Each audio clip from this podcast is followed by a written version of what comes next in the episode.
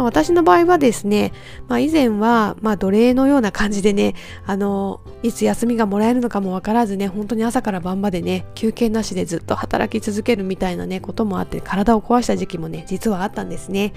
まあ、その時に思い描いてた豊かで自由な生活っていうのはね、もう今ね、手に入れられていると思います。まあ、土日はね、働きたくないっていうことで、土日はね、働かなくていい仕事をしているし、まあ、できれば週4日だけ働きたいということで、まあ、そのね週4日のみお客さんとのお仕事をするっていう風にしていて、まあ、それ以外の時間は今自分がやっているプロジェクト、まあ、クリエイティブなことにね使う時間にしているしあとはね息子とか家族ですね、まあ、その家族との時間をしっかり楽しむっていうことに使えているし以前みたいにねその帰宅してもねあの仕事どうなってるだろうって気にしたりとかその仕事から電話がかかってきてね急に呼び出されたりみたいなことももう今はないですので、まあ、やっぱりもう仕事の時間が終わって家に帰ってきたらもう子供との時間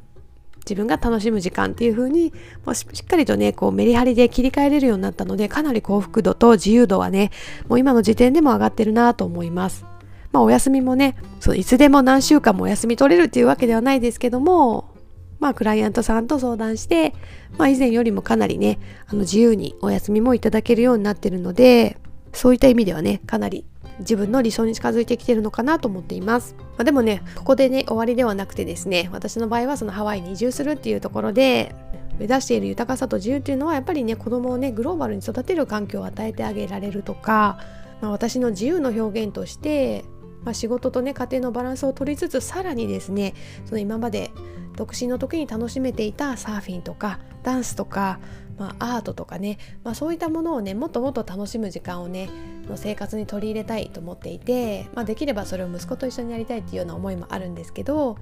まあ、そういったことがねできるようになればもっとねもっとね私なりの自由っていうのを表現できるのかなと思っているしまあ、例えばねその海の近くにやっぱり住むっていうことが私の中では豊かさだったり自由だったりもするので、まあ、それができればねその普通は皆さんが働いてる平日のねお昼間とかにもう海でねゆっくりリラックスするとか、まあ、そういった姿を見せることで自分のね豊かさとか自由さっていうのをね表現できるようになるのかなと思っているので今度はねそのステージを目指してまたね想像力と理性を使ってどんどんね行動に移していこうと今取り組んでいるところです。まあ、そういった形でですね今日はあなたが自由になれない理由ということで、まあ、あなたが自由になれないのはそのねあなたにとっての豊かさとか自由さっていうのをもっと明確にする必要があるでまたねその想像した未来の予想図っていうのを理性的にねしっかりと分析してじゃあどうやったらねそこに近づけるのかっていうことを考えてまたねさらにその考えたプランをどんどんね行動に移していく行動力が必要だよということでお話しさせていただきました。